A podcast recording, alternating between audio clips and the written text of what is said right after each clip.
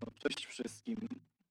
Z małymi problemami technicznymi, ale mam nadzieję, że się wszystko poprawi. Tak mi się wydaje. Dzień dobry. Tutaj to pierwsze wydanie audycji FIRTUM DIGUM, to FIRTUM Radio, innego nowego projektu na falach Latia Klank. Witam serdecznie. Moje imię, nazywam się Adam. Rozpocząłem tę audycję piosenką Hansa Joachima Adeliusa zatytułowaną Winterlicht.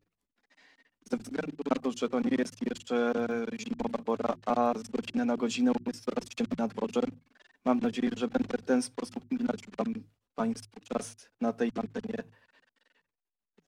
Są pewne niedogodności techniczne, mam nadzieję, że ich będzie ich jak najmniej w tej audycji.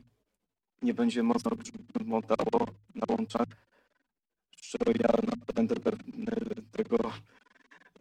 A moim pierwszym gościem w dzisiejszym programie jest Sabina Markowska, samorzeczniczka i reprezentantka osób ze spektrum autyzmu.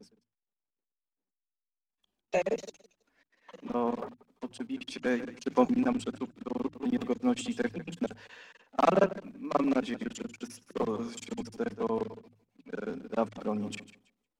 Na sam początek chciałbym Cię powiedzieć, to znaczy ku Tobie się zapytać, to czy jako samorzeczniczka od już dobrych kilku miesięcy działasz w zakresie pomocnictwa osobom ze spektrum autyzmu? Nie, jakby ja prowadzę tylko działalność samorzeczniczą, nie, nie prowadzę doradztwa dla osób autystycznych. Nie mam też um, kwalifikacji, chociaż studiuję psychologię. To, to, to, to tak samo jak ja. W raźnym tego typu punkcie odniesienia rozumiem, że sama działalność Twoja, jak i w tej organizacji, w której jesteś, czyli neurodomatykowe, wiąże się także z poznaniem samego tego kobiecego genomu autyzmu. Można to tak powiedzieć. Prowadzimy faktycznie działania, które są skierowane głównie na autystyczne kobiety, dlatego że po prostu w przeszłości kobiety autystyczne były niezadiagnozowane i nie dostawały tak dużo wsparcia. Natomiast też um, nie chodzi mi o to, żeby wykluczyć autystycznych mężczyzn, tylko raczej, żeby zwrócić uwagę, że autyzm może różnie się objawiać i um, u kobiet często po prostu inaczej wygląda ten autyzm, ale to jest to samo zaburzenie neurodomatykowe. Jak rozumiem, oczywiście od już wielu lat wzrasta taka tendencja, że mężczyźni są bardziej traktowani przez samych lepszych psychiatrów lepszą rezerwą niż same kobiety. To znaczy nie jest większą rezerwą, tylko z większym odniesieniem, punktem odniesienia w stosunku do kobiet. A czy ta proporcja w pewnych ostatnich latach ma jakieś zmiany? Powiem, że nie do końca zrozumiałam, co powiedzieć. Chodzi o to, że mężczyźni są mniej, mniej poważnie traktowani przez lekarzy psychiatrów? Nie, nie, tylko że zmienia się pewna proporcja co do samego leczenia tychże przypadków w odniesieniu do mężczyzn. Czy jest większa reprezentacja kobiet w autyzmie? Um, nie powiedziałabym, że nie, nie jest tak, że jest więcej kobiet diagnozowanych, natomiast obserwuję to, że dużo więcej kobiet autystycznych zostaje samorzeczniczkami i a, ma pasję w tym, a, żeby pomagać innym autystycznym osobom. I to nie jest to, że a, i nas jest więcej, tylko po prostu tworzymy bardzo dużo reprezentacji medialnej. No, samo to w sobie no, pewne efekty tego są dokonywane w tychże mediach, o których no raczej, żeby się tu nie zagłębiać bardziej w ten temat. Od razu obalmy na sam początek pierwszy mit, że autyzm to nie choroba. To znaczy, to zależy od tego, jak to powiedzieć, bo autyzm to nie choroba, to, um, to jest bardzo ogólne stwierdzenie, natomiast chodzi o to, żeby nie traktować tego jako chorobę, którą się da wyleczyć. To nie jest coś, co się da wyleczyć, ale to też to nie jest coś, co um, jest koniecznie chorobą, tylko po prostu jest innym wzorem rozwoju układu nerwowego od dzieciństwa i po prostu nasz mózg funkcjonuje inaczej. Więc poniekąd zgadzam się z tym stwierdzeniem, natomiast to nie jest to, że to jest nic i oficjalnie to się klasyfikuje jako zaburzenie rozwojowe.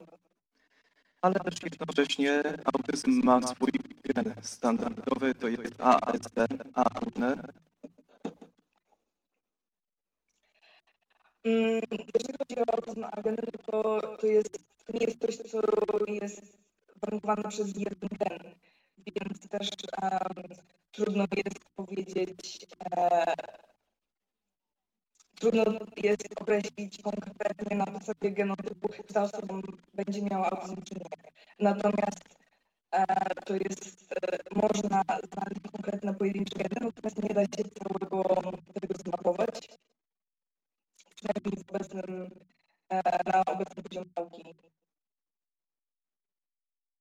Oczywiście teraz, żeby uniknąć coraz większego szwanku, to będę tutaj trochę ściszał panią, ale mam nadzieję, że to jakoś tego unikniemy z bardziej szerszych bagów.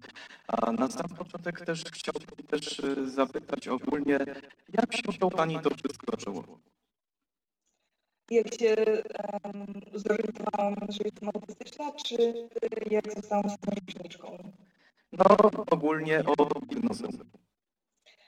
Um, więc mam różne problemy z zdrowiem psychicznym, z depresją e, przez długi czas i e, podejmowałam różne terapie, e, brałam antydepresanty, jakby robiłam to wszystko, co powinnam była zrobić, żeby poczuć się lepiej, ale nie czułam się lepiej i e, interesowałam się po prostu psychologią i zdrowiem psychicznym i napotkałam pewien filmik w internecie o tym, jak kobiety, dorosłe kobiety autystyczne odgrywają, jak u nich wygląda autyzm i o tym, że często kobiety są później diagnozowane, jeżeli w ogóle.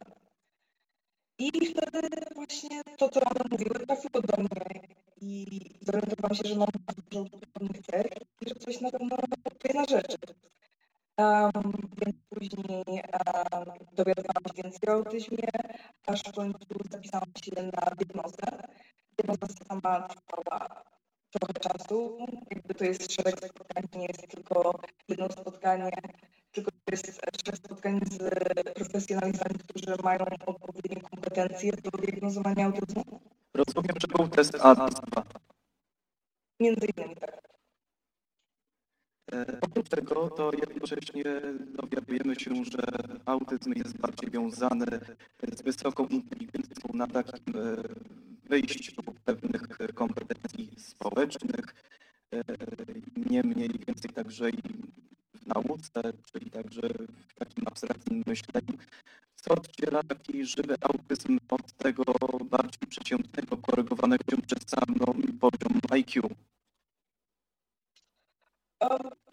Mówiąc to, bardzo trudno jest um, to um, dowiedzieć się, jak to wygląda u wszystkich autystycznych osób, dlatego że po pierwsze jest tak dużo osób niediagnozowanych, a po drugie też nie wiemy do końca, jaki jest związek między autyzmem um, a niepełnosprawnością intelektualną. Um, dlatego, że to często jest kojarzone, że współwystępuje. Natomiast im więcej osób się teraz diagnozuje, tym bardziej myślimy, że być może wcale to nie jest um, wcale nie niekoniecznie częściej u osób autystycznych niż w całym społeczeństwie. Um, tak, i też trudno powiedzieć do tego, że osoby bardziej inteligentne mogą sobie wytwarzać bardziej skutecznie mechanizmy kompensowania, więc często też są rzadziej diagnozowane. Więc to też bardzo um, trudno jest określić jednoznaczne e, korelacje pomiędzy tym wszystkim. Też jednocześnie przyglądam się e, różnym typom samego autyzmu. Oj, to może nieco przełączyć się. E, chodzi o to, że każde diagnozowane schorzenie ma w sobie jakieś ukryte cechy. Bezpośrednio ich nie możemy ich ujawnić albo jednocześnie ich zbadać pod lupą. Mianowicie są to cechy pochodne z różnych typów schorzeń. osobowości unikającej, paranoidalnej, schizoidalnej, czy bezpośrednie tego typu przykłady objawiają się głównie zwykle u kobiet? Um, muszę powiedzieć, że um, trudno mi powiedzieć, żeby e, zaburzenia rozwojowe, które, którym jest autyzm, było do końca porównane do innych zaburzeń, do schizoidalnego czy do zaburzeń osobowości. Jakby źródła tych różnych zaburzeń są różne. Ale też nie do końca rozumiem pojęcia autocechy, nie, nie powiem, że się spotkała z kiedykolwiek wcześniej. Czyli bardziej podejmowanie takich klasyfikacji pod względem e, różnych tego typu e, przejawów samego schorzenia, mianowicie w odpowiednich tego typu proporcjach. To właśnie o to mi chodzi.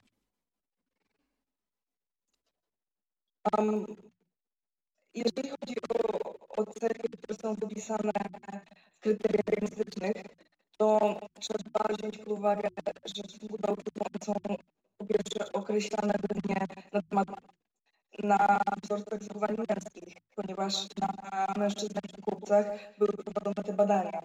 Więc jeżeli chodzi o te cechy, które kobiety autystyczne mają, to często wiążą się z maskowaniem, czyli takim naprawianiem tych braków na planie kompetencji społecznych i przez to nie widać, że byty autystyczne są autystyczne na pierwszy rzut oka. Natomiast to nie wystarczy na to, żeby prawidłowo funkcjonować w świecie i często nasze dodateczne ponosi koszty. No, tym samym też bardziej, jak widać, no, także w moim przypadku też samo diagnozowanie autyzmu miało zupełnie odrębne takie cechy. Niekiedy przejawiałem różne takie zachowania typowe, unikające. Wstydziłem się na przykład bawić z kolegami na podwórku czy na placu zabaw. A głównie rzecz biorąc, to też te same zachowania przejawiałem na przykład bardziej takie no, urojenia na tle dziennym, czyli po prostu za głośne dźwięki, jakieś widzenia, jakieś niedopowiedziane słowa, no sałatka słowna z różnych pojęć, z różnych definicji. Tak często też objawiało się u pani w dzieciństwie? Um, no... Cóż, um, też nie trudno mi się do tego odnieść, bo chciałam zauważyć, że można mieć różne osoby, autyzm może mieć też różne zaburzenia. E, ja na przykład miałam jeszcze zaburzenia osobowości zdiagnozowane i to jest coś, co się wykształca w ciągu życia.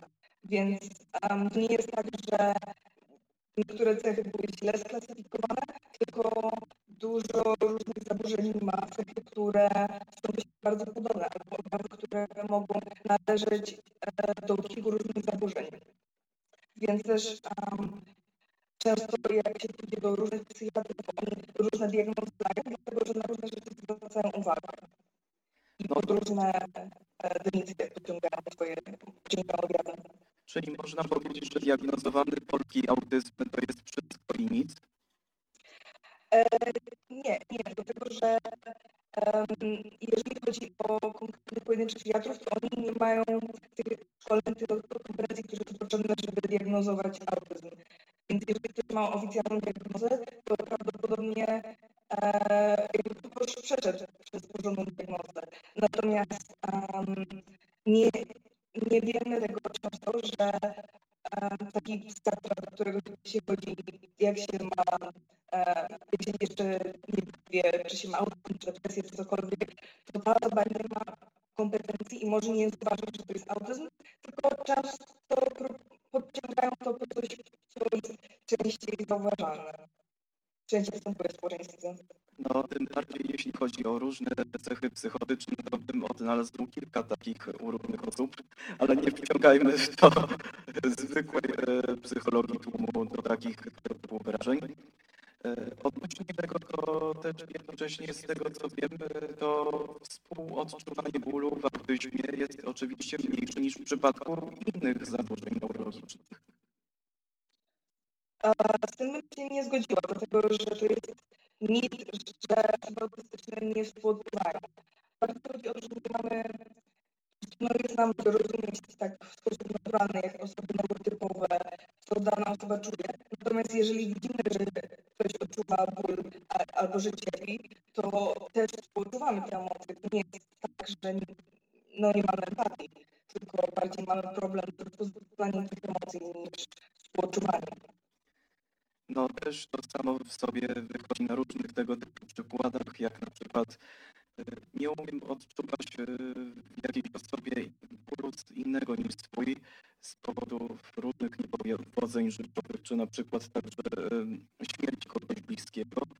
A jednak jeśli jesteśmy tu obecnie przy miesiącu listopadzie, tak cecha akurat samego przejawienia współodczuwania bólu jest niezwykle potrzebna przy takich rytuałach, wiadomo, pogrzebowych, czy jakoś takich związanych ze śmiercią. Um, też problem jest taki, że są oczekiwania, że wszyscy będą tak samo uczestniczyć w tych rytuałach, natomiast to, jak ktoś opracuje czymś śmierć, jest bardzo osobiste, więc no nie wiem, nie zgadzam się z tym, że osoby psychiczne nie są emocjonalne, ale mogą mieć problem z, um, z wykonaniem tych czynności, które od nas się oczekuje, jak właśnie takie e, pokazywanie smutnych głowy, z tym osoby psychiczne mogą mieć problem, ale niekoniecznie z tym, żeby uczuwać samo te uczucia. No też jednocześnie spotkałem się z kilkunastoma różnymi kryteriami diagnostycznymi takich schorzeń jak zespół Angelmana, czy też Degroytira, chyba, jeśli dobrze czytam, oraz zespół złamanego chromosomu. Czy można pokrótce przedstawić, czy mają jakieś ścisłe takie powiązania z A S D jako takim? Przecież nie słyszałam o tych założeniach. No zresztą chciałem panu zaskoczyć. No to udało się panu, nie mam nic do powiedzenia na tym domu. No cóż, od tego jest ta kwestia, żeby rzeczy, których się nie wie, warto byłoby wyłuszczyć, żeby się poznać, że można się dowiedzieć. A tak przy okazji e, sądzę tak raczej, że no też także odczuwają większość tych żartystów różne no, skoki i napięć, że tak powiem. Taki podwyższony poziom cukru i to, nie wiem, oksytocyny we krwi. Czy można, tego, czy można tak naprawdę to wszystko odreagować za pomocą tylko i wyłącznie korzystania z drobnych rytuałów, na przykład z steamingu?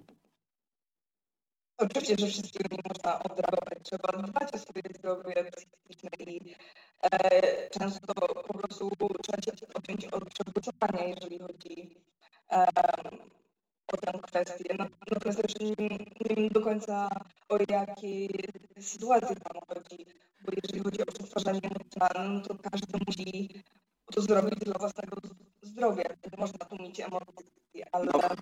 Chwila, kiedy jest takie jakby podejrzenie zagrożenia kogoś, zagrożenia tego życia, takiego potrząsania się, ciągłego nerwowego przewracania się z boku na bok, takich tików. Ale w takiej sytuacji, nie wiem, spotkałeś się, że osoba artystyczna jest w sytuacji robiła, czy to jest...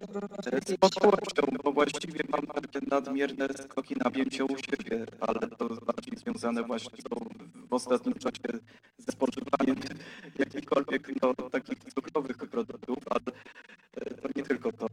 To i tak to moje hormony, jak już wspomniałem, jednak u kobiet tak naprawdę ten steaming się rzadko Cieszę się, że rzadko jest widoczny, dlatego bardziej maskowanie, a nie to, że nie mamy potrzeby maskowania się. No to akurat bardzo rozumiem. Zatem, no ja wiadomo, jest tyle takich kobiet znanych z autyzmem, jak na przykład no, Ayn Rand, na przykład, czy jeszcze tak, poprosiłbym o jakiś przykład poza. To jedną z takich najsłabszych autystycznych kobiet będzie terapeutem, um, też e, taką psycholożką, która też studiuje, jest autystyczna i bardzo autystyczna jest Sarah Hendrickx. Um, dużo książek napisała właśnie o e, autyzmie kobiecym dla kobiet. Um, tak, to chyba, jeżeli chodzi o kobiety, to w tej chwili to jest jedno, co mogę przypomnieć. No zresztą ja też, chociaż Atlas zbuntowany jest jedną z moich ulubionych powieści. ogólnie. No ten program to bardziej chodzi o farmerstwo, związane sprawy ze wsią, rolnictwem. Mm, tak. Nie, no tak, nie, nie byłam w tym rzecz. Miałam powiedzieć o osobach, które są znane, o tych kobietach. Powiedziałam. No gdyby Madonna była znana, to byśmy ją zagrali, ale nie ma takich rzeczy. A. No cóż. Podejmując tym samym ten związany temat z różnymi pobocznymi skorzeniami, sądzę, że mało się także o tym mówi, że jednocześnie A S T wiąże się jednocześnie z nadpobudliwością, czyli no, no raczej tutaj użyłem złego słowa, chodziło mi o A D H D, że czy na jakieś cztery tysiące osób z zespołem Aspergera odczuwa właśnie takie różne zachowania związane właśnie z A D H D. Mhm. Tak, to są zaburzenia, które mogą występować ze sobą. Dobra. No, tym samym jednocześnie powracanie do różnych rzeczy, obsesje różne, też nawet także ciągła prokrastynacja, lenistwo. No, to są też szerokie pojęcia. Bardzo trudno jest mi odnieść do nich. Potrzebuję bardziej właściwie o to pan pyta, bo tak pan rzuca pojęciami i one są, nie jest to konkretne pytanie. No też próbuję tym samym się konkretyzować, ale jakoś ze stresem nie mogę.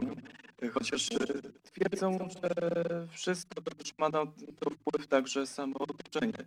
Jeśli żyje się w takim zamkniętym, konserwatywnym otoczeniu, to zwykle lenistwo, nie chęć do różnych rzeczy, awersja do rzeczywistości, do wszelkich tego typu rytuałów, czy też nawet do swojej pracy się zwiększa. Natomiast kiedy jest bardziej takie liberalne środowisko, to wszystko idzie jak spłatka. No i jednocześnie poznawanie kontaktów ludzkich, międzyludzkich, praca, jak i też, że mając swój dobrostan mentalny zawsze w sytuacji na przykład zagrożenia życia, też takiego podwyższonego poziomu stresu. Um, tak, co prawda muszę powiedzieć, że nie wiem skąd pan wziął, że sytuacja zagrożenia życia artysta nie, nie byłby w stanie um, zrobić, że nie wiem, czy... To są czynniki środowiskowe, bym powiedzieć. Tak, ale tak jak jakby autyści czasami, jak nie w sytuacji zagrożenia życia, jakby przeprocesowanie emocjonalnie jest zatrzymane. Um, no, tak. Zresztą to jest podstawą też później e, zaburzeń związanych z traumą, że jeżeli to nie zostanie później przeprocesowane emocjonalnie, zagrożenie życia. Obawiam się, że nawet Fryderyk Nietzsche miał z tym problem, pisząc e, coś o Lindholm, akurat o traumie życiowej. E, a wracając do różnych teorii typowo związanych właśnie z psychoanalizą, oczywiście różne tego typu terapie i psychodynamiczne i terapią poznawczo-behawioralną, którą według Pani jest taka najwłaściwsza do ogarnięcia typowemu autyście, któremu się niekoniecznie chce się leczyć lub podawać się w ogóle takiemu leczeniu w sensowny jakiś sposób dla udoskonalenia swoich własnych umiejętności społecznych, jak również komunikacyjnych. Wie pan, od razu powiem, że autyzmu nie da się leczyć, bo no, nie da się. Jeżeli chodzi o chodzenie na terapię, to najbardziej korzystne dla autysty faktycznie będzie to, które pomoże mu lepiej funkcjonować w społeczeństwie, ale też bardzo mi do podejścia, że musimy chodzić na terapię po to, żeby dopasować się do społeczeństwa, tylko chodzimy na terapię, żeby nauczyć się jak najlepiej dla nas żyć w społeczeństwie. Więc to nie jest tak, że autysta pójdzie na terapię i nagle i nauczy się wszystkich umiejętności społecznych i będzie wyleczony w cudzysłowie, tylko na terapii autysta może się nauczyć, jak zarządzać kontaktami społecznymi, żeby mieć dobre, satysfakcjonujące relacje, ale jednocześnie nie być przepracowanym i przemęczonym tymi społecznymi relacjami. Czyli rozpoznawać różne schematy oraz dążyć do tego, żeby się usystemizować we własnym umyśle, żeby tym samym płatność komunikacji nas nie zaskoczyła międzyludzkich. Bardzo, bardzo ogląda te stwierdzenia, które zdała o głowie społeczeństwa, bo wcale to nie jest tak, że osoby neurotypowe świetnie rozumieją swoje emocje, to bardziej e, intuicyjnie potrafią rozumieć emocje, ale jeżeli chodzi o takie mechaniczne czy znaczy zrozumienie swoich emocji, no to każdemu to się przydaje, żeby, żeby lepiej rozumieć siebie i innych. Okej, okay, to zamykamy ten temat na chwilę. Chciałbym, żebyśmy teraz puścili wybraną przez panią autorską piosenkę, czyli Arctic Monkeys, D is for Dangerous. Czy dlaczego pani akurat wybrała tę piosenkę i dlaczego? I dlaczego akurat w tym temacie? Jakoś po prostu tak bardzo lubię tę piosenkę i w liceum dużo jej słuchałam. A okres szkolny to był najgorszy jako osoba autystyczna, która wiedziała, że jest autystyczna, to szkoła dosyć nieprzyjemna. To przewieczne studio i wracamy za chwilę.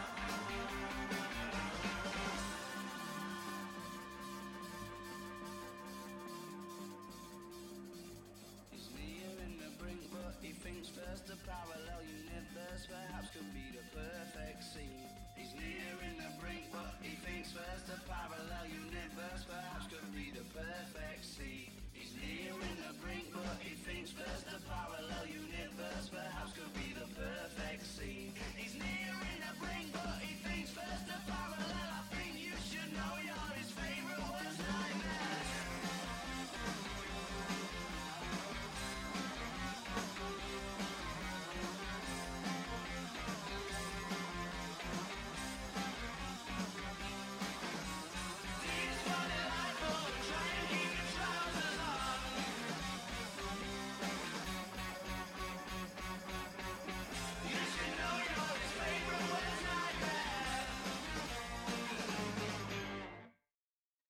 Arctic Monkeys, D is for Dangerous. Dosyć wytrawna moim zdaniem piosenka.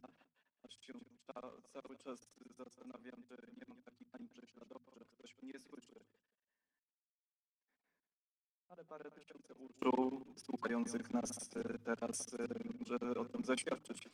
A propos wystąpień na żywo, to często tak pani miała na różnych prelekcjach, na różnych tego typu organizowanych spotkaniach samorządników, że trzeba było coś powiedzieć i się nagle coś wysypnęło z rękawa nieodpowiednio, albo mocno się rozgrzało, tak głos do całkowitego maksimum, że całkowicie człowiek osiadł mentalnie i moralnie i nie mógł się w stanie po tym wszystkim podnieść, nie mógł tego sobie wytłumaczyć, co chciał przez to powiedzieć? Nie, nie, nie miałam takiej sytuacji. No, pan serdecznie. Czy pan miał taką sytuację? E, mam takie. E, raz, kiedy chciałem wystąpić na takiej prelekcji organizowanej gdzieś tak pod, na zakończenie roku szkolnego w Państwowej Wyższej Szkole Technicznej chyba i Ekonomicznej chyba Państwowej Uczelni w Jarosławiu. Na auli tegoż, tejże uczelni organizowano był taki przegląd różnych e, szkół z Jarosławia I ja wystąpiłem jako przedstawiciel, że tak powiem, O S W w Wrocławiu. Dałem niestety mocny opis, przy czym niestety tym samym dyrektorka mojego internatu, jak i też dyrektor szkoły, a jednocześnie pani Warko, która ze mną była i mi towarzyszyła, byli wkurzeni z tego powodu. I no, czułem się po prostu wyśmiany, bo chciałem opowiedzieć o tym wszystkim, co się dzieje w internacie. To tylko tyle z takich nadzwyczajnych sytuacji, pamiętam. A propos różnych tego typu dygresji, to tak często bywa, że autyści często wpadają w różne dygresje, kiedy mówią, komunikują się z ludźmi. Jak to jest zwykle z, z takim zrozumieniem wielości, mnogości tychże tematów, które się pojawiają i trzeba później jakoś wykorzenić, wykształcić w sobie pewną strukturę, schemat mówczy, żeby tym samym doskonale i perfekcyjnie rozpoznawać swoje no, umiejętności krasomówcze, tak powiedzmy. Muszę powiedzieć, że to bardzo sobie standardy, żeby perfekcyjnie mówić, a myślę, że nigdy tych standardów nie będę ciągnąć, nigdy nie będę perfekcyjnie mówić, będę się jąkać, ale słyszałam, że to jest część, część mojego uroku, że nie doskonale mówię. Ale bardziej zależy na tym, żeby się nie stresować, bo wtedy najtrudniej mi się mówi, um, też ważne jest to, żeby się przygotowywać. Jeżeli ja jestem osobą prowadzącą, jeżeli ja robię prezentację, to ćwiczę po prostu mówienie tego i jak dochodzi do samej, samego wystąpienia, to jest dużo mniej stresujące, albo nawet nie to, że jest dużo mniej stresujące, ale pomimo stresu wiem, co mam mówić. Jezu, aż mnie zdjęło na chwilę z tego płomiennego wystąpienia pana. Ale mam nadzieję, że to trochę zważące na to wszystko, bo jeśli się nie interesujesz, bo i tym bardziej boisz, to kochasz to robić, jak sobie to uzmysłowisz, że lubisz to przemawiać do ludzi, ćwiczyć swoją charyzmę na danych przykładach dziesiątek tysięcy różnych osób, które chcą wystać od tym, co ty chcesz powiedzieć, na przykład o teorii kwarków i antykwarków. Fizyki. Chodziło o to, że pogłębianie charyzmy w autyzmie podczas samych wystąpień publicznych powinno być osiągalne w poziomie dosyć maksymalnym. Jeśli mamy podwyższony poziom stresu, bardziej się boimy, to próbujemy zwalczać i kombinować, obchodzić ten system.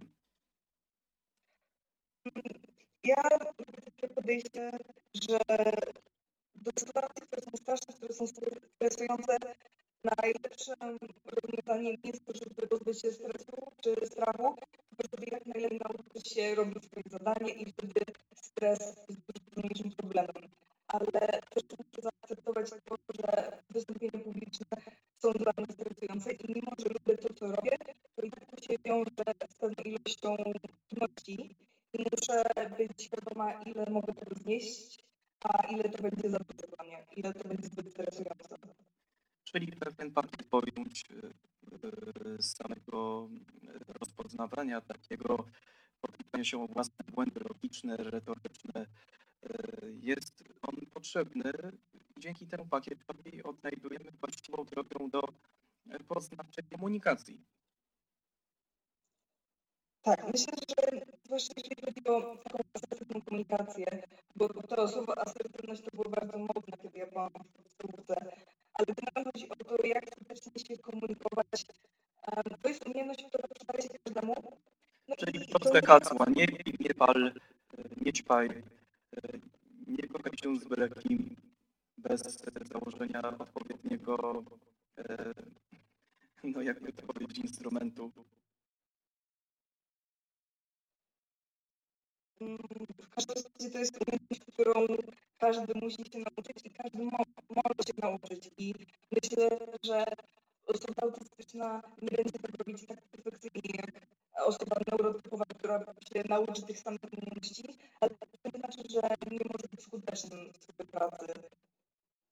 No, nawet jeśli ma nad sobą głową tabun przedszkolaków musi go wychować jako taki wychowawca w przedszkolu, to co by taki człowiek by zrobił, że jednocześnie musiałby przeszkolić wszystkich dziesięciorga takich chłopców czy dziewczynek i powiedzieć im: ty nie grzeb w nosie, nie dłubaj pomiędzy palcami no, nie, nie klocków po prostu no, z, z własnych odchodów, tego typu rzeczy.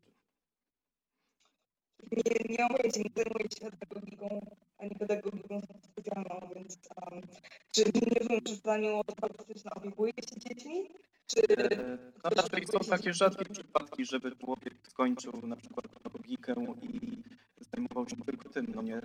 No, no bo też są poloniści z wykształcenia i też mają przerąbane, że tak powiem, że próbują tym samym wykorzystać swój dar do, dar do uczenia dzieci.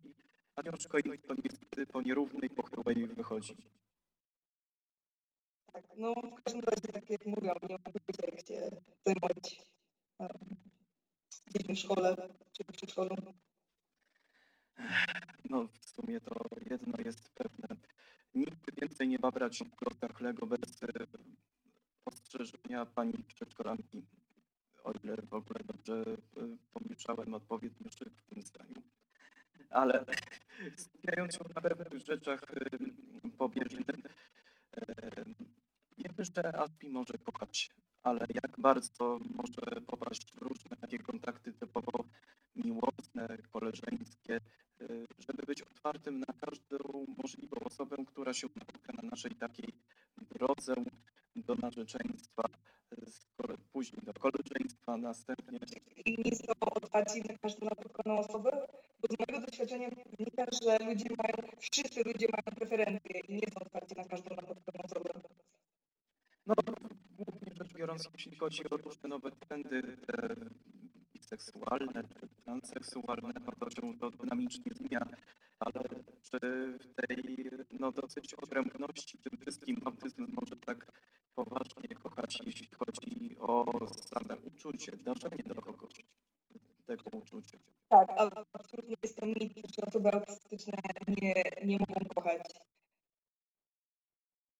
No. Jakby tylko tyle. Na, na no, ten trochę bezpiecznej książki z temat, bo są różne małżeństwa e, autystów z, z, z, głównie od D K T czy z różnymi tego typu osobami, a nawet samymi neurotypowymi, ale to są pojedyncze przypadki.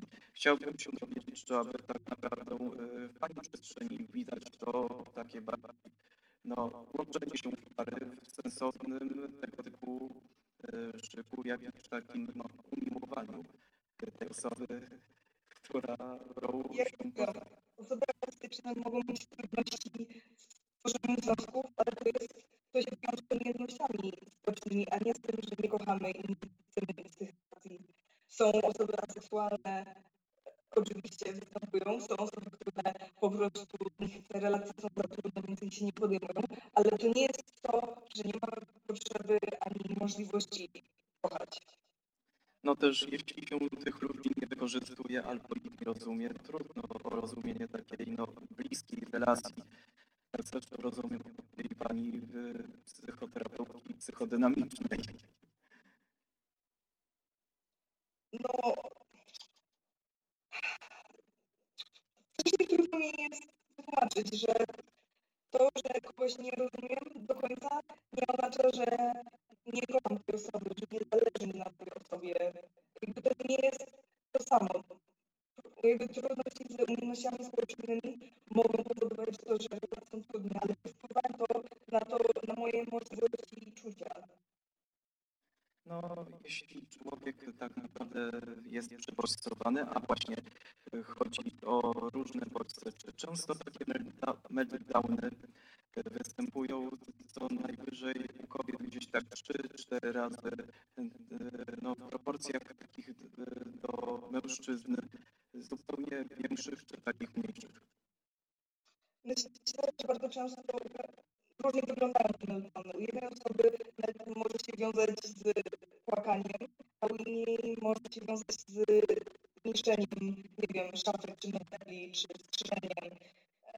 Więc zasobliwość meltdownów nie jest zależne od ludzi, tylko jest zależne od przede wszystkim środowiska, w którym się znajdziemy i czy jesteśmy w środowisku, w którym ciągle jesteśmy przewodnicowani. Bo jeżeli ktoś musi chodzić do pracy, w której się decyduje, w której jest się przewodniczonym, przemęczonym, to bardzo będzie miał dużo więcej meltdownów niż osoba, która pracuje w środowisku, które jest dla niej, e, dla niego dostosowane odpowiednio. Czyli takie adaptyzowanie środowiska pod kątem jakichś tym samym problemów sensorycznych, czy też nawet także no, słuchowych, bo często spotyka się także osoby z autyzmem, które na przykład są niedosłyszące, czy po prostu nie mówiące. W jakim Według jakby jakiej statystyki to jest często się spotyka, bo e, osoby, które praktycznie mają autyzm i czasami się kwalifikuje jako oddzielne e, zaburzenie, natomiast często osobami, które w ogóle z nimi nie mówią, często też mają zaburzenia intelektualne, więc nie jest to, że autyzm powoduje, że nie można mówić. No, no do piątego roku życia tak ze mną było, ale licząc tak raczej, no, siląc się na taką chłopską statystykę, że tak powiem, Polski Urząd Planowania i Statystyki mi podpowiada, że trzy i pół procent albo co najmniej pięć procent takich osób może mieć z kolei takie styczności z autyzmem wybiórczym już we wczesnej fazie rozwoju dziecka. No tak, ale wybiórcze to nie jest, no, nie, nie jest to samo, co bycie osobą, która w ogóle nie mówi. Nie ma zgodzić ze mną. Mm, no raczej tak, bo skoro są odcielne tych mutyzmu, czasem się w języku aktywnie nawet w piątym, czasem w siódmym, nawet w dziesiątym roku życia, tylko trzeba do tego uwagi odpowiedniej, albo i jednocześnie tym samym odpowiedniego treningu. Też kwestia cierpliwości często, bo rodzice, którzy dziecko nie rozwija się w tempie, który jest um, statystycznie oznaczony jako prawidłowy, to bardzo szybko panikują, a musi um, często lepiej jest skupić się na tym, żeby dziecko rozwijało się, niż żeby um, mieć decyzję na temat tego, jakie ma braki. Czyli uzupełniać pewne luki rozwojowe w samym całokształcie samego organizmu dziecięcego, bo może także na różnych stylach życia inaczej reagować. Z jednej strony może pojawić się jakieś no, obsesje, z drugiej strony być nawet spokojnym i grzecznym, z trzeciej natomiast no, rozruszać się, powiedzmy sobie jeszcze w, w sferze emocjonalnej, tak zabawczo powiem, żeby uzyskiwać odpowiednie tym samym no, poczucie pewnej stabilizacji, żeby brać wiatr w żagle, nawet jeśli się opiera tylko i wyłącznie na tych zasobach, których już ma.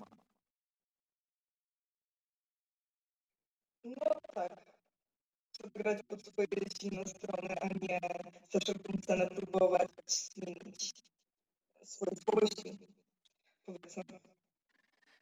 Tak czy inaczej, e, troszeczkę mam takich danych naukowych przygotowanych, bo nie wiem, czy to jest odpowiedni moment na takie rzeczy, chociaż zawsze w programie może taki być występować, że e, taki artykuł dotyczący tego, że myszy odczuwają w samym depresję w stosunku do odczuwania czy jakiegoś cierpienia innych. Się pojawił naukowcy z Uniwersytetu Nauki Tokio. Skonstruowali taki symulowany model obrony społecznej. Umieścili jedną mysz w jednym środowisku, w drugim zamkniętą w klatce. I kiedy ona tym samym mniejsza mysz próbowała się przedostać do większej myszy, do samej klatki, to niebezpiecznie tym samym broniła się, próbując ta druga mysz, odczuwając pewne trochę, no pewne skoki napięcia, że ktoś się pociera na czyjś rejon. Natomiast po dziesięciu dniach obecnego zaobserwowania tym samym stresu objawiły się jakieś zachowania, które można nazwać, że są podobne do tego, co odczuwają no, Japończycy, którzy ma, chorują na takie schorzenie zwane hikikomori, czyli prokrastynacją.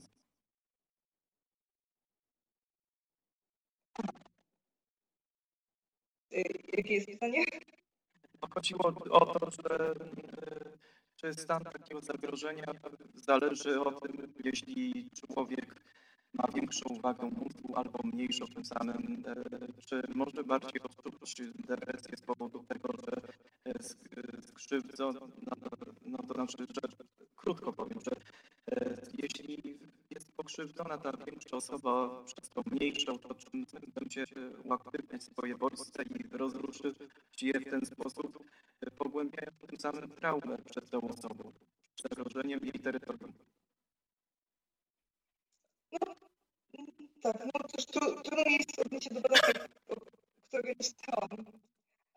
Do końca też trudno jest je sobie wyobrazić i też nie wiem do końca, co to się ma do tematu. No, raczej to taka bardziej ciekawostka niż temat. Ale z, roz, z różnych typu typów osobowości autyzmu, chociaż krótko musimy o tym rozmawiać, dowiedziałem się, że oprócz zwykłego typu typów osobowości, tych głównych trzech, czyli aktora, samotnika, loner, tak zwanego, czy wyrzutka, czyli tak zwanego outcast, jest jeszcze osiemnaście tego typu różnych typów Aspergera, czyli na przykład bardziej cieśle wymieniane baterii, marionetki czy też kameleona. Czy są różne takie podtypy samych osobowości autystycznych, o których konkretnie nie wiemy, a kryją się gdzieś głęboko w nas, w naszym psyche? Rozumiem, że są teorie psychoanalityczne. No nie tylko, ale i także dane tego osobowości tak I P.